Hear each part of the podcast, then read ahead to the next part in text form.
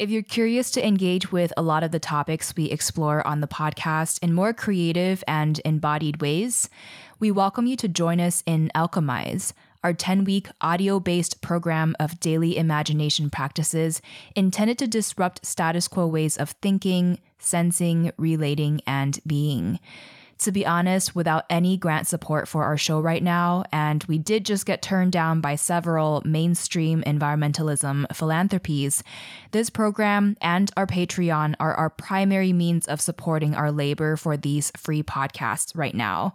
We really want to remain untethered to corporate interests, and every small contribution to our Patreon or enrollment in our program Alchemize helps to ensure that we can continue producing these vital conversations that feature voices and perspectives often sidelined from mainstream media. So if you value our work and want to dive deeper with us, join us in Alchemize today at greendreamer.com slash alchemize and join our Patreon starting at just $3 at patreon.com slash greendreamer. Thank you so, so much for however you are able to support our work during these critical times. We are so deeply grateful.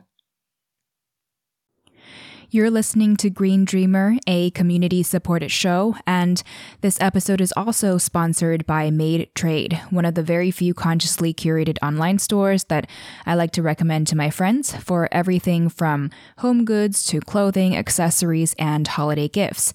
In addition to their curation of thousands of ethically made and earth minded products, they just published some really helpful gift guides on their website, and I'm especially appreciating the one titled Eco Friendly Gifts Under 100 150, which features things including these triangular reclaimed wood serving boards, jewelry made out of recycled metals, hand woven colorful scarves made using heritage techniques by artisans in Kulu, India, and more. As I mentioned before, Made Trade offsets emissions from all of their shipping, and they also support localized regenerative textile systems with every purchase. So if you plan to buy handcrafted and responsibly made goods for yourself or for loved ones this season, I highly recommend checking out Made Trade, and you can get 10% off your first order at madetrade.com slash green dreamer. That's M-A-D-E-T-R-A-D-E dot com slash green dreamer. Onwards, if you're relatively new to the show, thank you so much for being here. Welcome. If you're not sure where to begin, we do have an Embark newsletter just for you that will basically recommend 30 of our top episodes to you across a wide range of topics. And these will be sent to you three days a week for 10 weeks straight. If you'd like to opt in, you can head to greendreamer.com slash embark.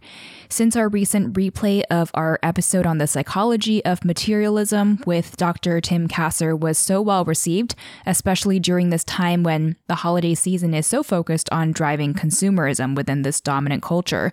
For our last in between season replay episode, um, before the launch of our winter season of the show, which begins on Monday, mark your calendar, we decided to bring back our conversation with Robert Frank, who is the professor of management and economics at Cornell University and the author of many books, including Under the Influence Putting Peer Pressure to Work.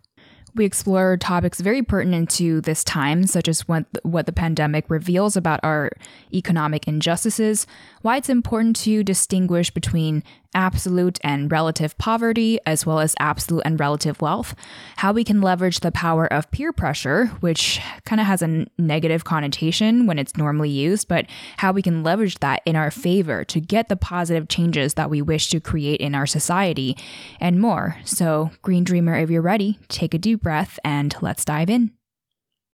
I think the very first time I had any clear notion of these ideas was when I was renovating a house in Washington, D.C. The workmen who would come would arrive in the morning, each of them behind the wheel of a brand new van. The vans were plushly carpeted, walls, floors, and ceilings. They had state of the art sound systems. When they would set up work at the work site, though, they would when they had to work on high places, they would just stack sheetrock buckets, one on top of another, and then put a plank between the, the two stacks and climb up and, and work that way. The, the stacks were rickety, they would collapse from time to time in a heap. People didn't get seriously injured any of those times, but they could have. And I asked them why didn't they buy some scaffolding to work on those high places, and and the response was, well, it's too expensive and it takes too long to move. It was clear that if they each had a van that was only two or three years old, they would have had more than enough money to to erect scaffolding for those jobs, and and that probably would have been satisfactory if they each did that. But for one of them to have an older van and the other ones to have a new one, that wasn't okay. So that that was the the first time I actually tried to formulate what it was that drove spending patterns. It was that what we feel we need depends very strongly on what others around us have. Uh, that's mm-hmm. that's actually an old idea, and it's come up at various times in in the history of the social scientists' attempts to to explain behavior, but it, it, it never lasts long, and and quickly it gets abandoned each time, but but it, it, it's not really possible for us to understand what's going on without reference to it. So, you're an economic professor and the author of many, many books and articles on the interweb, many of which do center around the topic of social inequity. And that's something that's not only important to address directly, but also something that ties into other things like environmental sustainability and climate change that we're going to go into a bit later. But can you first give us a brief overview of where we've been headed in terms of our wealth gap in the United States and perhaps the primary drivers? We should know behind that? Yeah, there's a very interesting change in pattern. What we saw in the two or three decades after World War II, roughly up until about 1970, was that incomes grew at about the same rate for everybody, rich, middle, and, and poor alike. A little bit under 3% a year was the, the growth rate of income. That, that was a high growth rate, actually. And the gap between rich and poor was, if anything, shrinking during that time. After 1970, the pattern completely reversed. The income gains that we've seen since then have been almost exclusively at the top of the income ladder. And the higher up we go, the bigger the gains. So the, the only real gains have been in the top fifth of the income distribution. If you look within that group, most of the gains in it have come in the top 5%. In the top 5%, the biggest gains have come in the top 1%. If you slice that group up, the top one tenth of 1% has gotten the lion's share of those gains, and so on, all the way up as far as we can measure. That's a very, very destructive pattern, I think, not just because it seems unfair and it's hard to get agreement on what constitutes fairness, but mainly because it leads to colossal waste in our spending patterns. That's, I think, the real cost of the widening inequality that we've seen. Mm. Are we able to pinpoint exactly what happened in 1970 or around then that led this trend to shift? There are many things that happened. Economists are still arguing about exactly what narrative they want to embrace, but we've seen this sort of change happen before.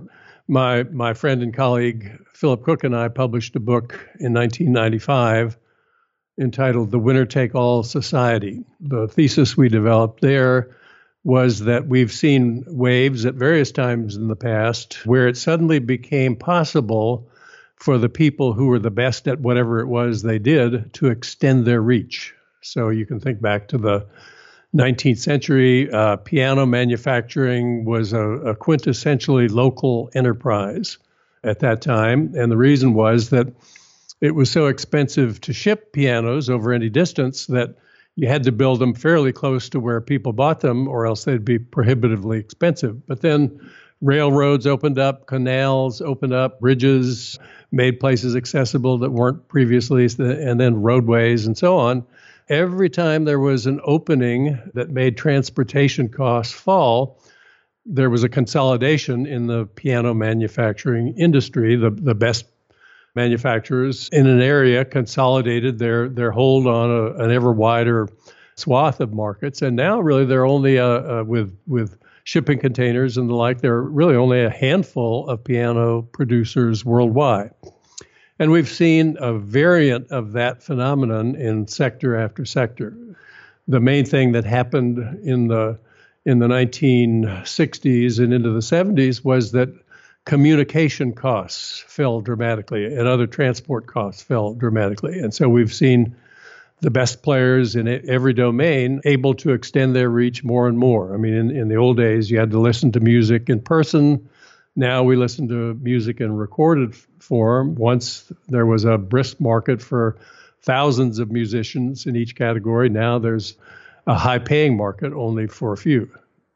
So, with that, today I believe the richest three people in the United States own more wealth than the bottom 50% of the American population combined. And almost 40% of American adults wouldn't be able to cover a $400 emergency with cash, savings, or a credit card charge that they could quickly pay off, according to a Federal Reserve survey. We're currently in the middle of the coronavirus pandemic as we speak, and certainly there's a lot of It's talk- remarkable, isn't it? Yeah. There's been a lot of talk about how the pandemic has affected our economy. Politicians are talking about ways to save the economy with government stimulus packages. What are you seeing so far in terms of how the pandemic has amplified or impacted our wealth gap, as well as the different ways people have had to respond to the crisis based on where they are in the economic ladder and role in, within our society?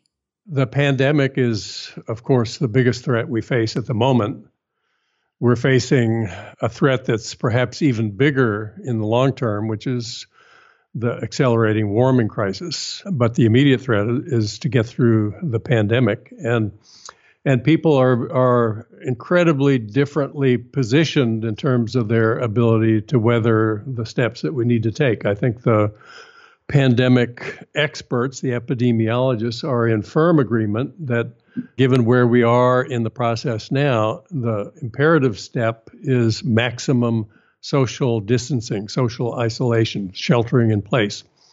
I'm lucky. I'm a professor. My salary hasn't changed as a result of this. I'll be giving Zoom lectures to students over the coming months. My paycheck goes on. The people who are working in so called non essential businesses, many of them have already lost their jobs, lost their paychecks.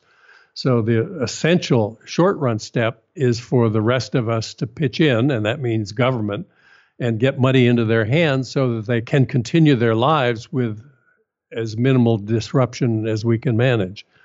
Once that's done, I think we'll be in a deep hole. We will have an unemployment rate at a level we won't have seen since the Great Depression, maybe even a higher one than we saw then.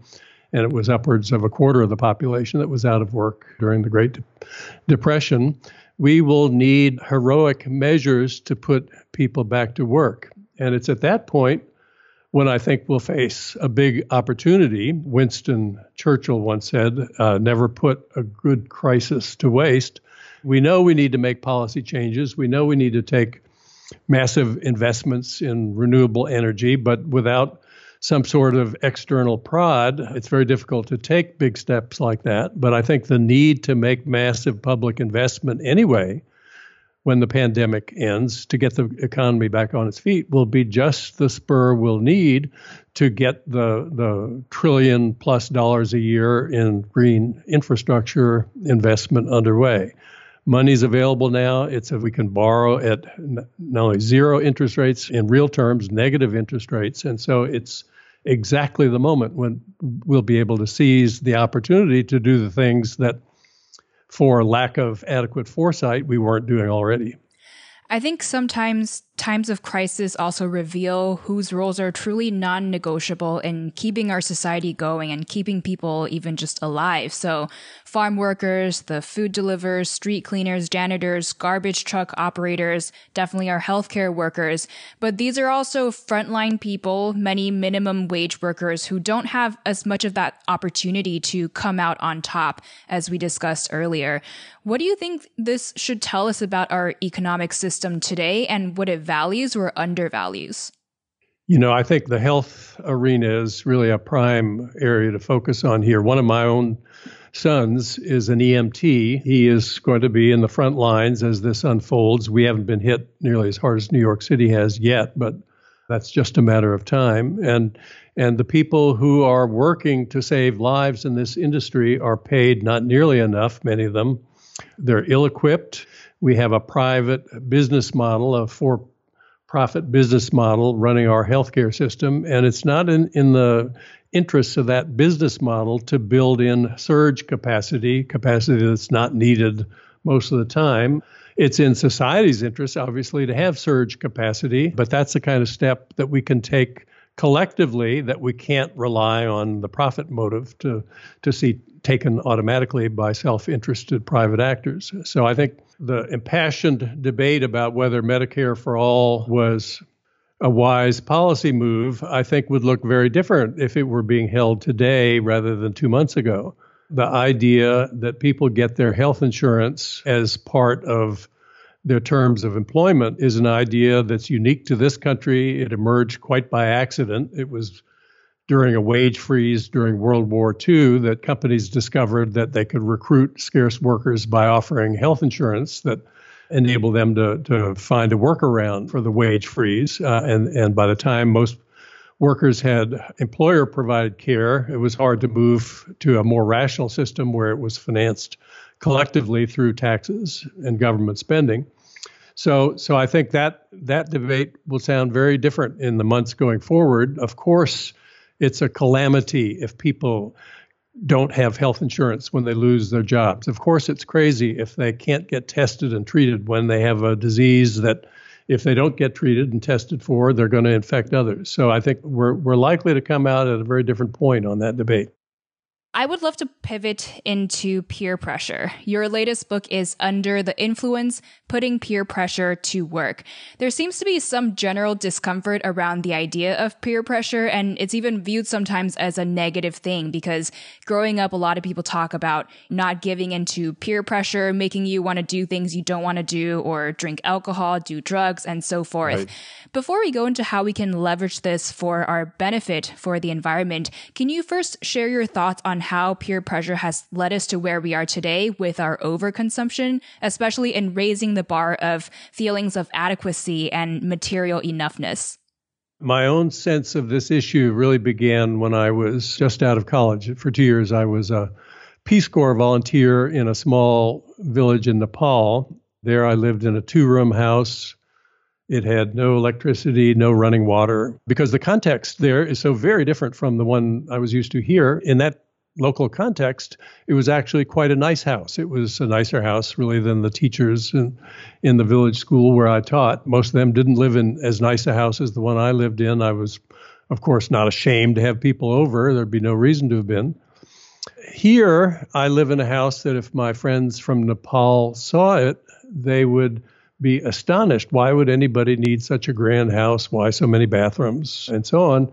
But you wouldn't think that. Most of my neighbors wouldn't think that. It's just the kind of house people in my profession at my stage of life normally live live in. There are many grander houses owned by my colleagues in the house I live in. So so local context really creates a very st- strong sense of what it's appropriate for you to wear, what it's appropriate for you to be doing, what it's a- appropriate for you to own or drive that that's an incredibly powerful force. It's normal, it's natural. You shouldn't think you're a bad person if you're if you're subject to those kinds of influences. You know that context shapes every evaluation we make. So if you're driving with your 6-year-old to visit her grandparents and she wants to know if you're almost there yet. If if they're 10 miles left on a 12 mile journey, you'll say, no, we're not almost there yet. We've got a long way to go. If they're those same exact 10 miles left on a 120 mile journey, you'll say, yeah, we're just about to arrive. Uh, mm-hmm. it's it's a it's a totally normal thing to frame things in terms of of the surrounding context. Is a car fast or not? Well, in 1920, if it would get to 60 miles an hour, eventually it would have seemed blindingly fast. Now it's got to get there in under five seconds, or it seems sluggish. Right. So, so that's normal. But what we know, therefore, is that if if people get more money, they will usually buy something that shifts how they feel relative to the context that they're used to. So, we were saying earlier that the income gains have been going mostly to the top. That has led people at the top to build bigger houses. That's what everybody does when they get more money. The people in the middle don't seem to get angry about that. They like to see footage of the, the mansions. Maybe they'll be rich someday, they think. So there's no harm to the middle directly from them building those bigger houses. But then there's a group just below the top a group that socializes with the people at the top. Maybe it's now the custom in their circle to have their daughter's wedding receptions at home. They have a ballroom, they can have an orchestra and several hundred guests at once. So now the people just below the top, they need to build bigger. There's a group just below them. They have dinner with the people just below the people just below the top. Now it's dinner parties for 18, not 12. They need a bigger dining room. And it cascades all the way down the income ladder. And as a result of that, the people in the middle are now building houses, buying houses that are 50% bigger than the ones they bought in 80, 1980, and are much more than 50% more expensive, even though the people in the middle don't have higher hourly wages now than they did then. How can they afford it? The answer is they can't. They're mm. they're they're overextended well, maybe the best advice is suck it up, don't buy a house if you can't afford it, but that that ignores how we affect one another's ability to achieve basic goals. So if you're a parent in the middle, let's suppose it's your goal to send your kid to a school of just average quality and and we'd think ill of you as a parent if you weren't at least that ambitious. So what must you do? Well, everywhere in the world, the better schools are located in the more expensive neighborhoods. So if you're in the middle and you want to send your kid to a, a school of just average quality, if that's your aim, what you must do is buy the median priced house for your area. And that house is now 50% bigger and more than 50% more expensive than it was in 1980. So, of course, you're strapped. Mm. What are you going to do if they say, don't buy? No, I'm not going to send my kids to the schools with metal detectors out front where the, the other students score in the 20th percentiles in reading and math. I'm going to I'm going to work every margin I can, multiple jobs, long hours, low savings, borrowing to the hilt to get together a down payment on a house in, in the, the best school district that I can afford. And that is why the middle class is strapped now. Right. It, that's the practical cost of inequality. It, it's driven up the cost of meeting those basic goals for people in the middle. So it sounds like every time we talk about this concept of affordability, we also need to put that into the context of what is considered the norm. Exactly. Yeah. There's always been an argument about whether poverty is an absolute or a relative phenomenon. The answer is it's both. If you if you don't have enough food and and enough heat, uh, you're not going to survive at all. So absolute living standards do matter, and and we know that life expectancy is longer now today than it was 100 years ago, precisely because we have more absolute income now than we did then. We can afford the research that's extended the lifespan, but inescapably, a big swath of the things you feel you need is determined by what others have. This really reminds me of something that I've seen people say. If someone were in the lower to middle class in the United States, people might tell them you're already among the top 10 or top 1% in the global picture. So you should feel privileged and you shouldn't complain about your circumstances. But that kind of neglects that context factor because there are places around the world in more land based communities or in more developing countries where the norms are different. So that statement kind of is invalidated because that doesn't take into account the norms of where people are living. Yeah, and as you said earlier, Kamea, 40% of people surveyed couldn't come up with $400 to meet an emergency expense. Why can't they? Because they're spending every nickel they can get their hands on to get their kids into a decent quality school.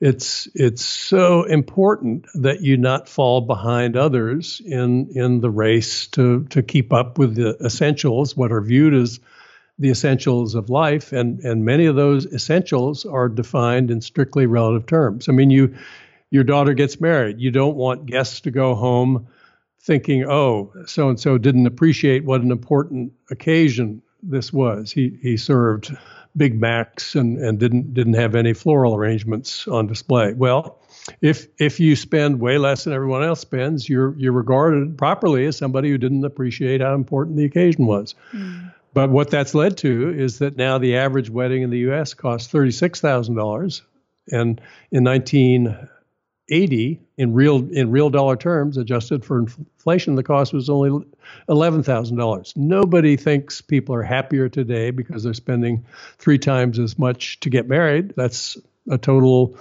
fantasy that that the the across the board escalation in expenditure has made people happier. It hasn't. It's just shifted the bar that defines what people feel they need to do. So it's really the top 1% or so that's been raising the bar, and everybody else is feeling this increasing pressure to keep up.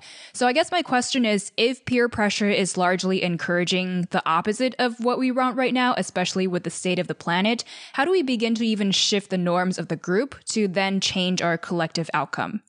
That's the the central thesis of my book, which is that because we know that peer influences are so powerful, we have an interest in trying to shape them. All the psychologists have been in unanimous agreement for more than a century that the most important explanation f- for what people do is not the kind of people they are, their traits of character or personality, but the social situations in which they find themselves. So if you're worried your daughter will become a smoker, it doesn't help you at all to know that she's a science fiction buff or that she is good in math or that she's a sports fan. None of that predicts anything about her risk. What you need to know is the proportion of her friends who smoke. And it's a mm-hmm. huge effect. So if that number goes from 20% to 30%, she becomes 25% more likely to become or remain a smoker. There's no other effect remotely as big as that.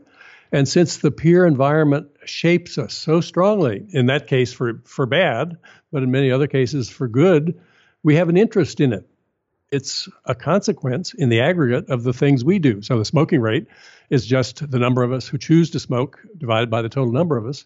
And yet, nobody, when thinking about whether to smoke, worries that, oh, if I become a smoker, I'll make others more likely to smoke. You will make others more likely to smoke, but your own individual contribution to that effect is so small, you ignore it.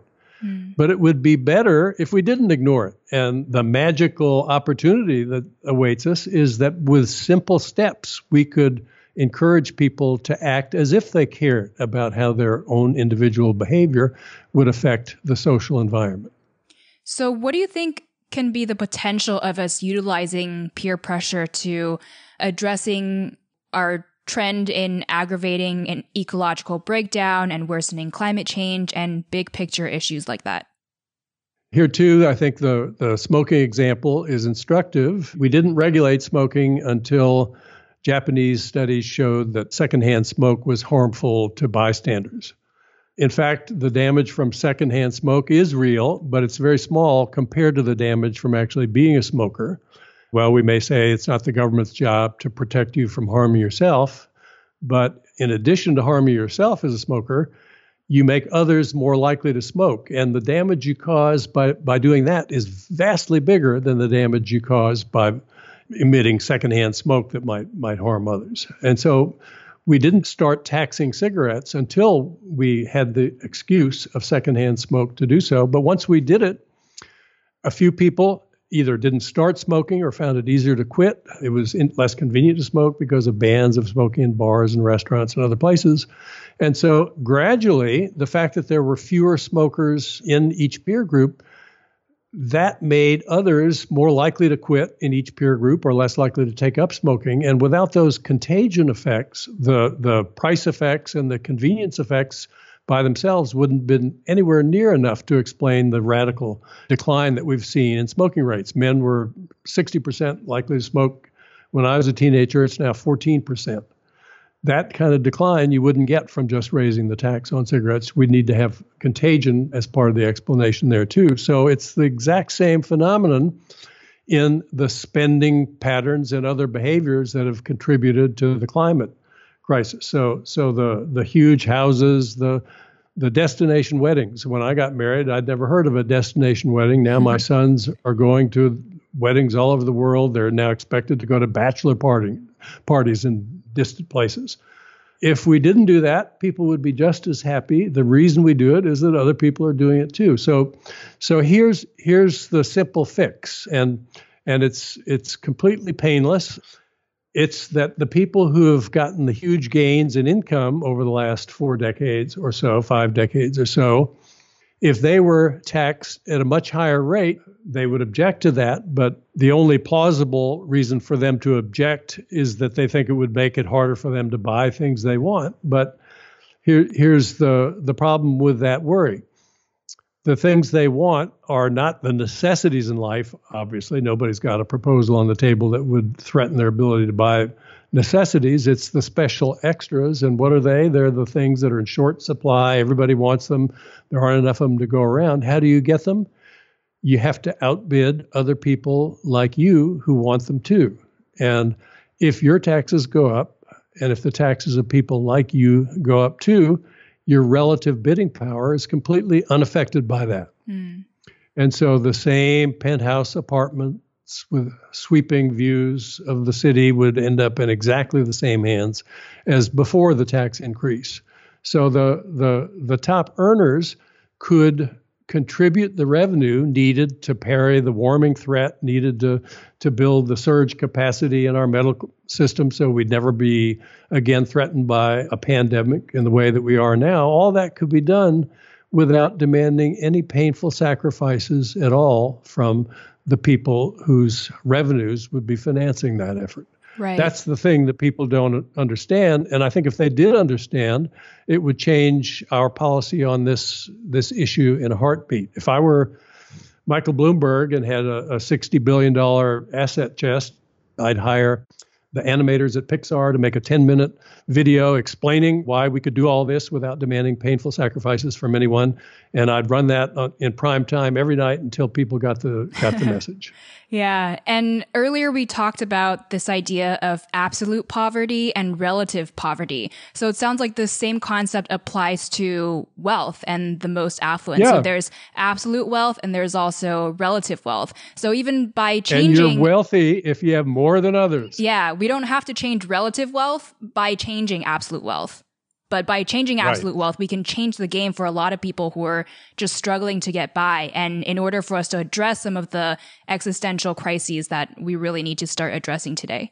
You've got it exactly right in the way you just phrased it. Yeah, that that's the that's the fiscal magic that's just sitting there waiting to be seized.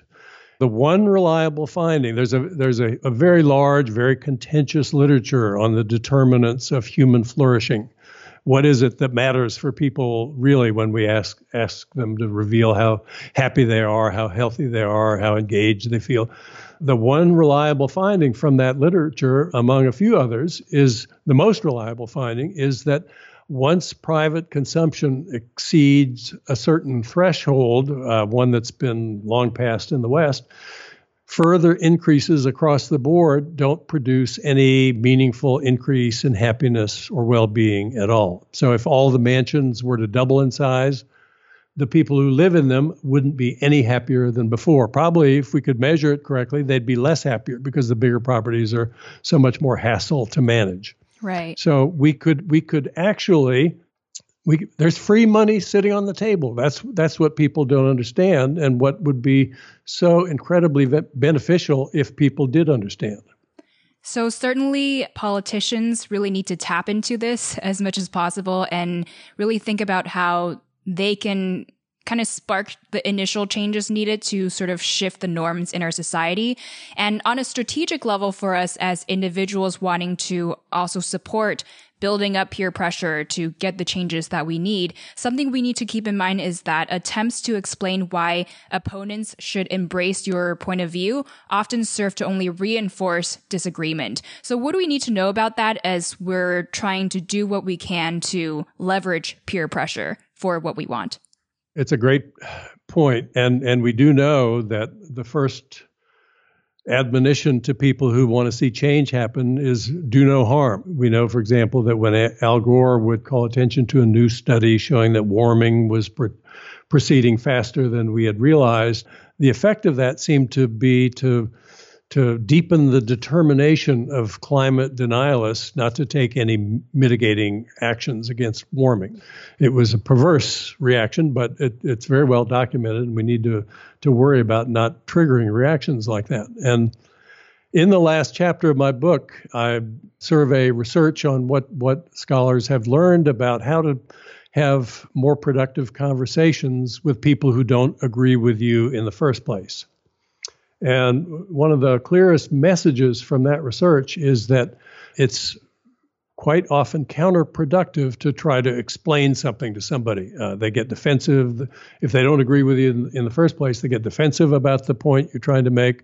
They become resistant to it. Instead, if you can just listen attentively and pose a good question at the right moment, you can actually stimulate people to rethink their positions in a remarkably effective manner. So- Socrates said he can't make anyone he can't teach anyone. Uh, the best he can hope to do is make them think. And it was, of course, his strategy from the beginning to ask questions uh, as a means of doing that. So, so in my own experience, the the most vivid illustration I ever came across of this general point was that in conversations with opponents of the Affordable Care Act, they typically like some of the features of the act, the requirement that insurance companies sell you insurance at affordable rates, even if you had a pre existing condition, that was a good thing. But they hated the mandate, almost all of the opponents of the Obamacare provision. And if you tried to explain to them patiently why you needed that provision, or else the health insurance market would unravel, you would never get very far in that conversation. I discovered quite by accident that asking a very simple question completely cut through all of that. The question was was this. What do you think would happen if the government required insurance companies to sell fire insurance at affordable rates, 2 to 300 dollars a year, to people after their houses had already burned down? People don't seem offended to be asked that question. They think about it it doesn't take them very long to come up with the correct answer, which is that in short order, the insurance companies would go bankrupt if you require them to do that because why would anybody buy fire insurance before his house had burned down if you could buy it at the same rate after it had? Mm-hmm. And so then it's a short step and, and most people take it on their own. Hey, the the guy with pre-existing conditions that's the the guy whose house is already burned down. In the home insurance market that works because people don't know their house is going to burn down. In the health insurance market people do know that they have a pre-existing condition and the insurance company knows it too. So you can't insure people like that at affordable rates unless others are also in the pool so if we can find the right questions to ask, we can make progress in those conversations. Yeah, I, I, think people have a lot of reactive responses in mind already with some words that may already be triggering, like climate change, for example. So yes. to start off by asking these questions and analogies that can get people to agree without those reactive responses first, that can help us to get closer to the real conversations that we want to have. And the final thing I'd love to get your insights on is the role of individual action. By now, a lot of our listeners know from our past guests why it's so vital for us to have systemic change to be able to realize the world that we wish for ourselves. But sometimes that can feel lofty and distant, and especially for people just getting started or with limited amounts of extra time to support those efforts, it can just feel like a lot. You argue that individual lifestyle efforts are not a distraction from the systemic changes that we need. And that is definitely really refreshing and reaffirming to hear that our little day to day actions aren't just wasted efforts in the bigger picture. How so? And to close off, how do you think we as individual people can best support the societal shifts and systemic changes we need from the bottom up?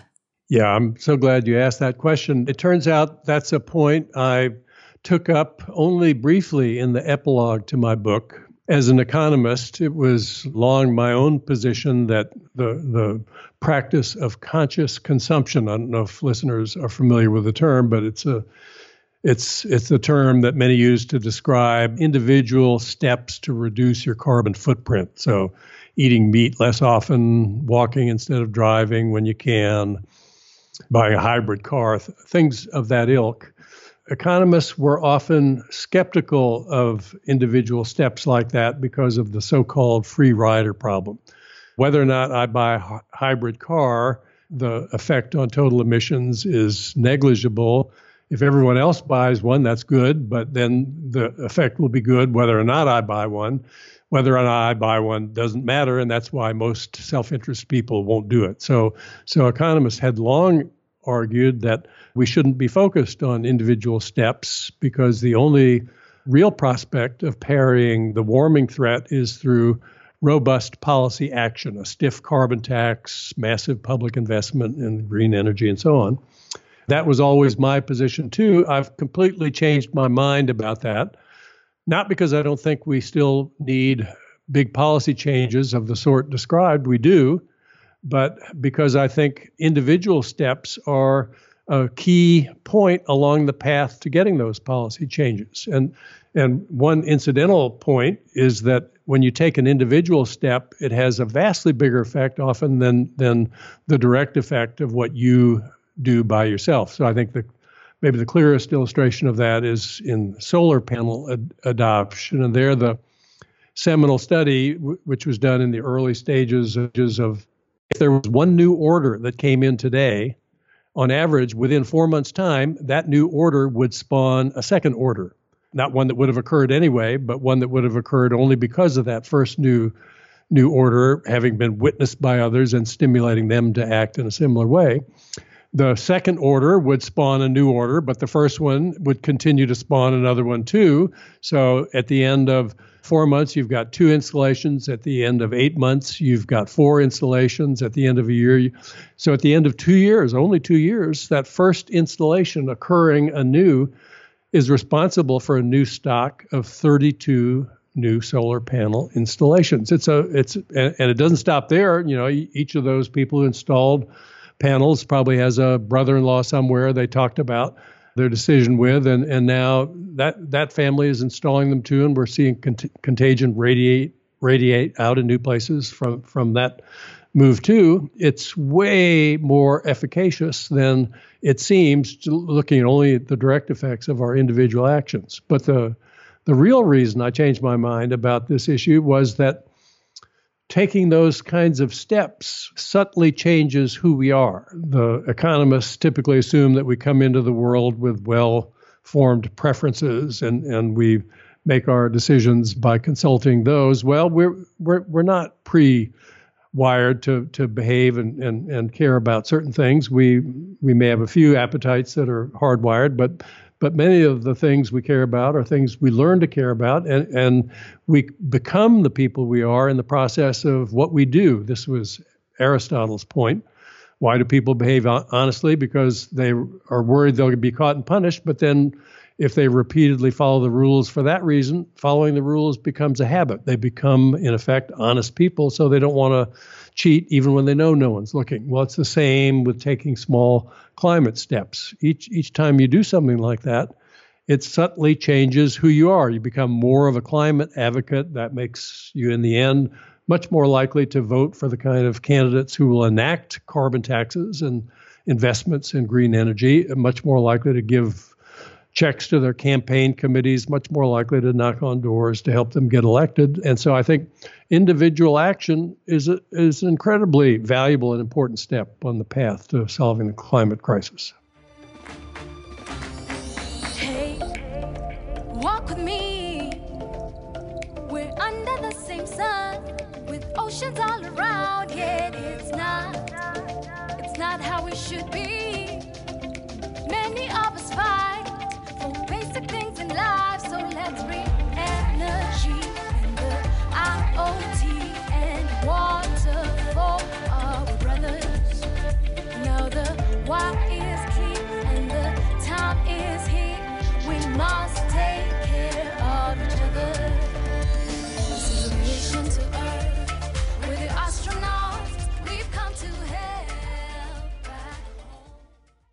What's an uplifting social media account or publication you follow, or a book that's been really profound for you?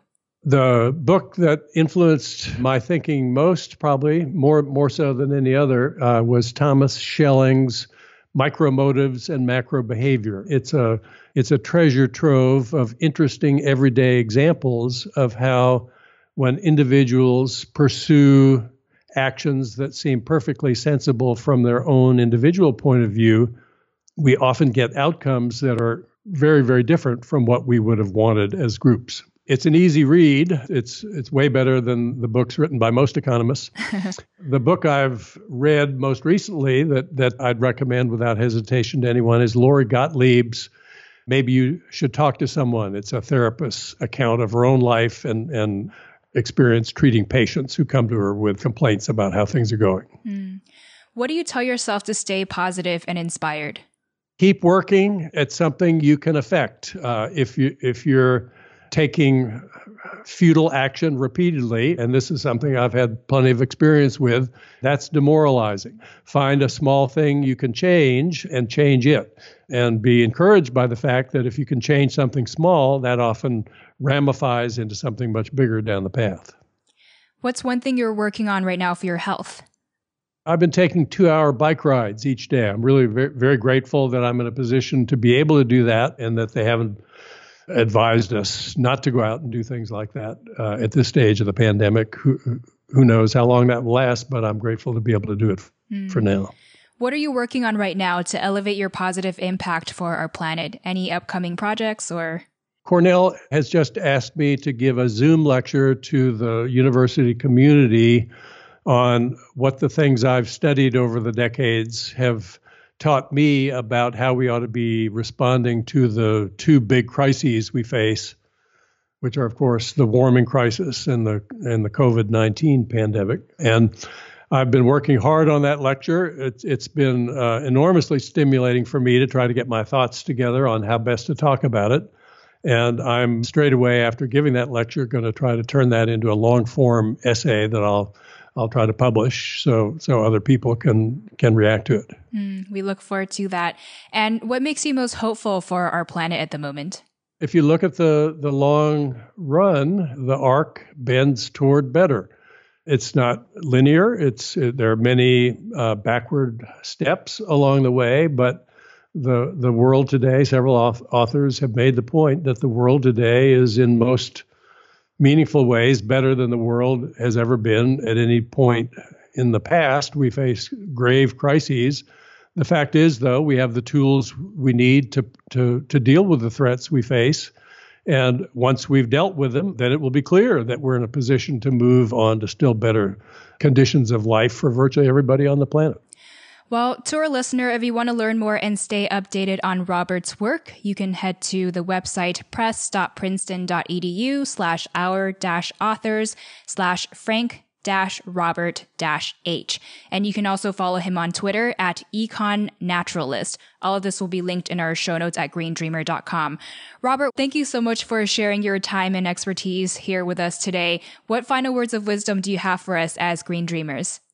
Hang in there. It's a fight worth fighting. We can all make progress toward the solutions that, that, that are going to make a difference for us. So, and thank you to Kamea for having me on and, and getting a chance to, to talk about all this with your listeners.